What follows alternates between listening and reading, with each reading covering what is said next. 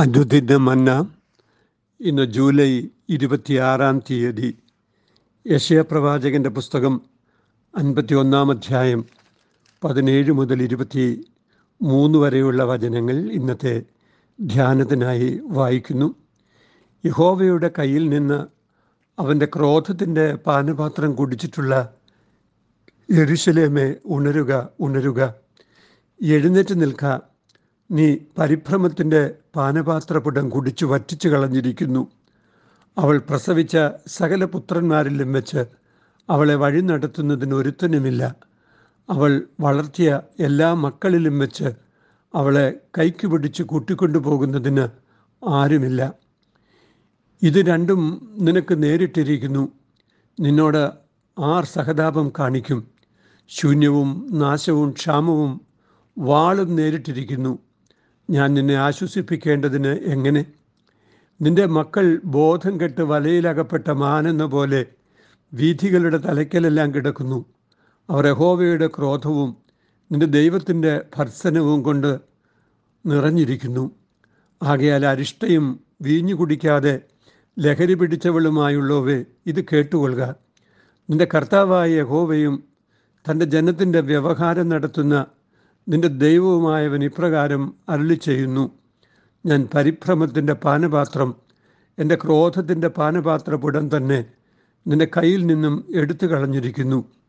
ഇനി നീ അത് കുടിക്കയില്ല.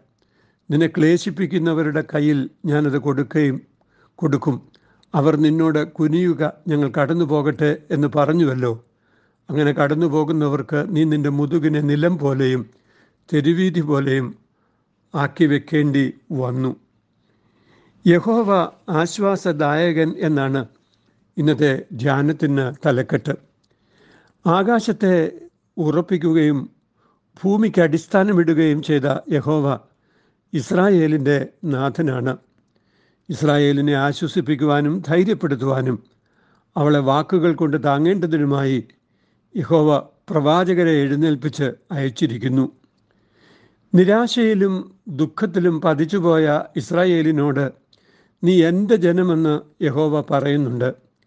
പക്ഷേ ഇസ്രായേൽ യഹോവയോടുള്ള കൂറും വിധേയത്വവും വിട്ടുകളഞ്ഞതിനാൽ അനുഭവിക്കുന്ന ദുഃഖത്തിന്റെ തീവ്രത ഈ വേദഭാഗം ചർച്ച ചെയ്യുന്നുണ്ട്. ആർക്കും അതിൽ നിന്ന് അവളെ വിടുവിക്കുവാൻ കഴിയുകയില്ല. യഹോവ തന്നെ തന്റെ കരുണയിൽ ക്രോധത്തിന്റെ പാനപാത്രം പിൻവലിക്കുക മാത്രമാണ്. അവളുടെ വിമോചനത്തിന്റെ മാർഗം. വിലാപഗീതങ്ങളുടെ ശൈലിയിൽ എഴുതപ്പെട്ട ഈ വേദഭാഗം ഇന്ന് ഇത് വായിക്കുകയും ധ്യാനിക്കുകയും ചെയ്യുന്ന ജീവിതാനുഭവങ്ങളോട് ചേർത്ത് വെച്ച് ധ്യാനിക്കുവാനും സഹായകരമാണ് എന്ന് നാം അറിയുന്നു. ഒന്നാമതായി യഹോവയുടെ ന്യായവിധിയുടെ ശിക്ഷ അനുഭവമാകുന്നതിനെ പലപ്പോഴും വീഞ്ഞുകൊണ്ട് മത്തരായി പോകുന്ന അവസ്ഥയുമായി താരതമ്യപ്പെടുത്തിയിട്ടുള്ളത് പല വചനഭാഗങ്ങളിൽ നമുക്ക് കാണാം. ഇരമ്യാവ് ഇരുപത്തിയഞ്ചിന്റെ പതിനഞ്ച് ഹെസ്കേൽ ഇരുപത്തിമൂന്നിന്റെ മുപ്പത്തിയൊന്ന് ഹബക്കുക്ക് രണ്ടിന്റെ പതിനാറ് തുടങ്ങിയ വചനങ്ങൾ ശ്രദ്ധിക്കുക. ദൈവരഹിതരും ദുഷ്ടരുമായ രാജ്യങ്ങൾക്കാണ് ഈ ന്യായവിധിയുടെ ക്രോധമദ്യം നൽകപ്പെടുന്നതെങ്കിലും ഇപ്പോൾ ഇസ്രായേൽ തത്തുല്യമായ അനുഭവത്തിലൂടെയാണ് പോയിക്കൊണ്ടിരിക്കുന്നത്. അവരും ദൈവരഹിതരെ പോലെ ആയിരുന്നു. ദൈവത്തെ മറക്കുന്നവർക്ക് സംഭവിക്കുന്ന ദുര്യോഗങ്ങളുടെ സൂചനകൾ ഈ വേദഭാഗത്ത് നൽകപ്പെടുന്നുണ്ട്. അതിലൊന്ന് അവർ മത്തരായിരിക്കുന്നു എന്നുള്ളതാണ്. തങ്ങളുടെ ജീവിതാവസ്ഥകളെ വേണ്ടതുപോലെ ആത്മവിമർശനം നടത്തുന്നതിനോ ധ്യാനിക്കുന്നതിനോ കഴിയാതെ പോകുന്ന മത്തുപിടിച്ച അവസ്ഥ അവരുടെ ജീവിതത്തിന്റെ അവസ്ഥയാണ്.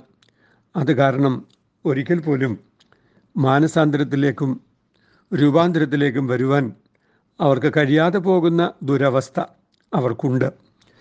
രണ്ടാമതായി അവരുടെ മക്കൾ ഉത്തരവാദിത്വങ്ങൾ നിറവേറ്റുവാൻ കഴിവില്ലാത്തവരായി തീർന്നു പോകുന്നതാണ് മറ്റൊരു ദുര്യോഗം. മാതാപിതാക്കളുടെ ക്ഷീണകാലങ്ങളിൽ അവരെ കൈപിടിച്ച് നടത്തുന്നതിന് അവർ വളർത്തിയ മക്കൾക്ക് ഉത്തരവാദിത്വമുള്ളതാണ്. എന്നാൽ അത് ചെയ്യാനുള്ള മനസ്സോ അതിനുള്ള കഴിവോ പ്രാപ്തിയോ പ്രകടമാക്കാത്ത മക്കൾ സങ്കടകരമായ കാഴ്ച തന്നെയാണ്. ശൂന്യവും നാശവും ക്ഷാമവും വാളും ഒന്നിച്ച് ഭീഷണിയായി വരുമ്പോൾ ഉണ്ടാകുന്നത് പോലെയുള്ള പരിഭ്രമമാണ് ഇതുമൂലം ഇസ്രായേലിന് സംഭവിച്ചിരിക്കുന്നത്. വീഞ്ഞു കുടിക്കാതെ തന്നെ സുബോധം നഷ്ടപ്പെടുന്ന സാഹചര്യമാണ് അവിടെ ഉള്ളത്. ഇസ്രായേലിന്റെ മക്കളാകട്ടെ വലയിലകപ്പെട്ട മാനിനെ പോലെയാണ്. വേഗത്തിൽ ഓടുവാനുള്ള കഴിവും ത്രാണിയും മാനിന് ഉണ്ടെങ്കിലും വലയിൽ കുടുങ്ങിയതിനാൽ ഓടിപ്പോകാൻ കഴിയാത്ത അവസ്ഥയാണ് അവർക്കുള്ളത് വേട്ടക്കാരന്റെ കെണിവലകളിൽ കുടുങ്ങിയ മാൻ അയാളുടെ ഇരയാണല്ലോ. വ്യത്യസ്തങ്ങളായ മോഹവലകളിൽ പെട്ടുഴലുന്നവർ നാശത്തിന് ഇരകളായിത്തീരും. പ്രതികരിക്കേണ്ടതുപോലെ പ്രതികരിക്കാൻ കഴിയാതെ പോകുന്ന നിസ്സഹായാവസ്ഥ ബന്ധനത്തിന്റെ ഫലമായി ഉണ്ടാകാം. അത് കാരണം രാഷ്ട്രീയ അടിമത്വം ഇസ്രായേലിനുണ്ടായി വന്നു. ശത്രുക്കൾ ഇസ്രായേലിനെ കീഴ്പ്പെടുത്തി. അവരുടെ കാലുകൾ ഇസ്രായേലിന്റെ മുതുകത്ത് വെച്ച് കടന്നു പോവുകയാണ് കീഴടക്കുന്ന രാജ്യങ്ങളിലെ രാജാക്കന്മാരെ കുനിച്ചു നിർത്തി. അവരുടെ കഴുത്തിൽ കാൽ വെക്കുന്ന ഒരാചാരം മധ്യപൂർവേഷ്യൻ ദേശങ്ങളിൽ നിലനിന്നിരുന്നു എന്ന സൂചന യോശുവ പത്തിന്റെ ഇരുപത്തിനാലിൽ നാം വായിക്കുന്നുണ്ട്. അവഹേളിതയും നിന്ദിതയും പരാജയപ്പെട്ടവളുമായി ഇസ്രായേൽ തീർന്നുപോയത് അവളുടെ നാഥനും വീരനുമായ യഹോവയെ മറന്നുപോയതുകൊണ്ടാണ്.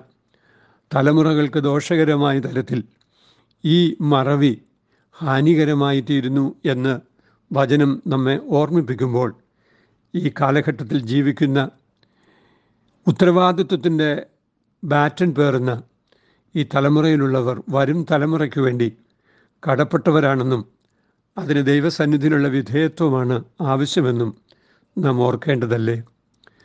മൂന്നാമതായി യഹോവ മറക്കാത്തവനാണ് എന്ന് ഈ വചനം ഓർമ്മിപ്പിക്കുകയാണ്. അവന് തന്റെ ഉടമാവകാശത്തിലുള്ള ജനത്തെ ഒരിക്കലും വിസ്മരിച്ചു കളയുവാൻ കഴിയുകയില്ല.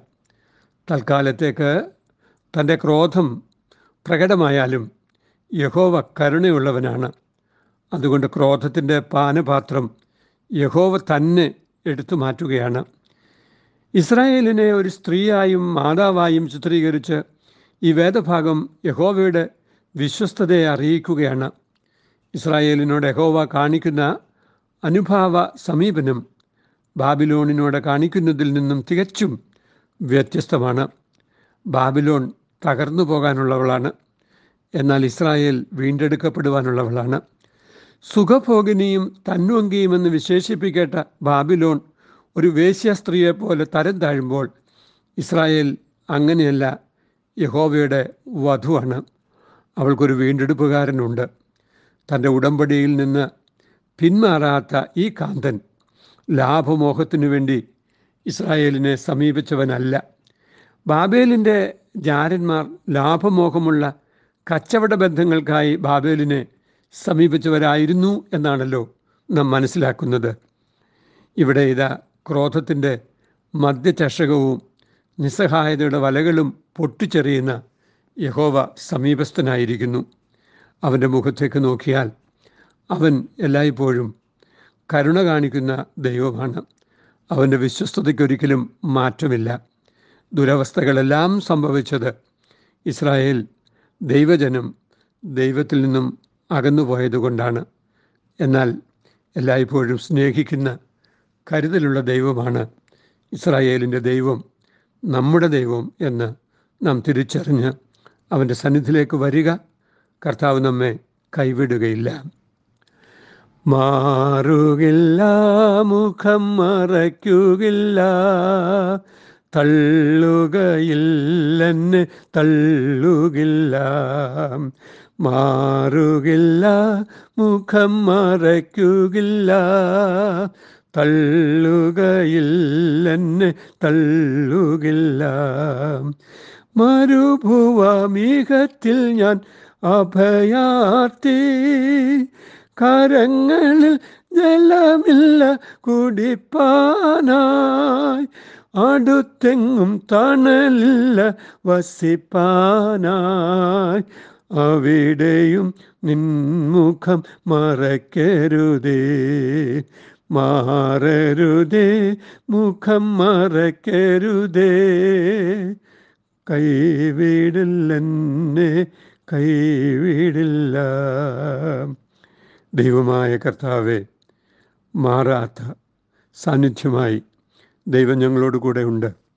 ഞങ്ങളുടെ ജീവിതത്തിലെ ഞങ്ങളെ തന്നെ ആത്മപരിശോധന നടത്താൻ കഴിയാത്ത ഉന്മത്താവസ്ഥകളും ഞങ്ങളുടെ തലമുറകൾ വഴിപിഴച്ചു പോകുന്ന ജീവിത ദുര്യോഗവും ഉണ്ടാകുമ്പോൾ നിന്റെ സന്നിധിയിലേക്ക് അടുത്തു വന്ന് ഞങ്ങളുടെ പാശങ്ങളെ പൊട്ടിക്കണമേ കർത്താവേ എന്ന് പ്രാർത്ഥിപ്പാൻ ഞങ്ങളെ സഹായിക്കണമേ. അങ്ങനെ ഒരിക്കലും മാറ്റമില്ലാത്തതിന്റെ മുഖം കണ്ട് സന്തോഷിപ്പാൻ ഞങ്ങളെ യോഗ്യതയുള്ളവരാക്കണമേ. അമ്മേൻ